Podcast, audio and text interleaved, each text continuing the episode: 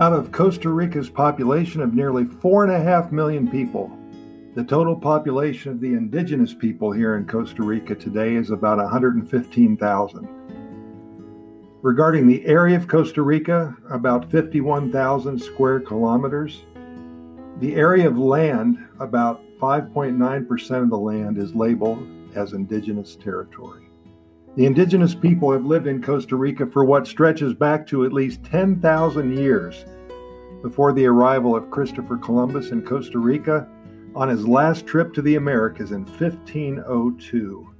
Before his arrival, the native groups in Costa Rica were descended from or culturally influenced by the Mesoamerican tribes from Central and North America and other tribes from Northern South America, Venezuela, Colombia, that area.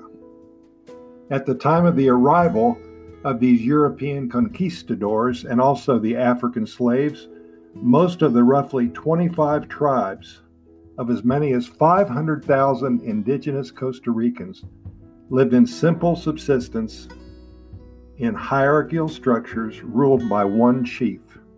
The first tribes to settle in Costa Rica were hunters and gatherers, but as time passed and experience and knowledge of the land, plants, and animals developed, the tribes became more organized, much more civilized and sophisticated.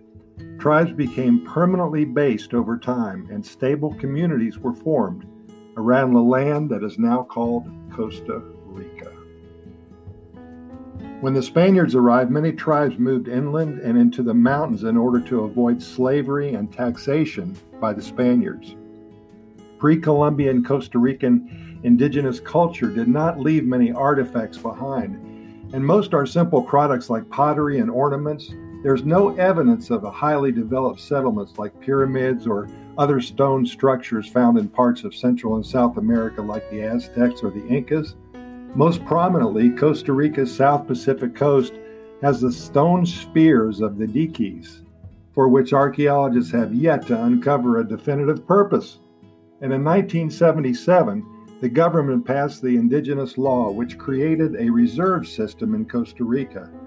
Due to this law, there were created a total of 24 indigenous territories located throughout the country.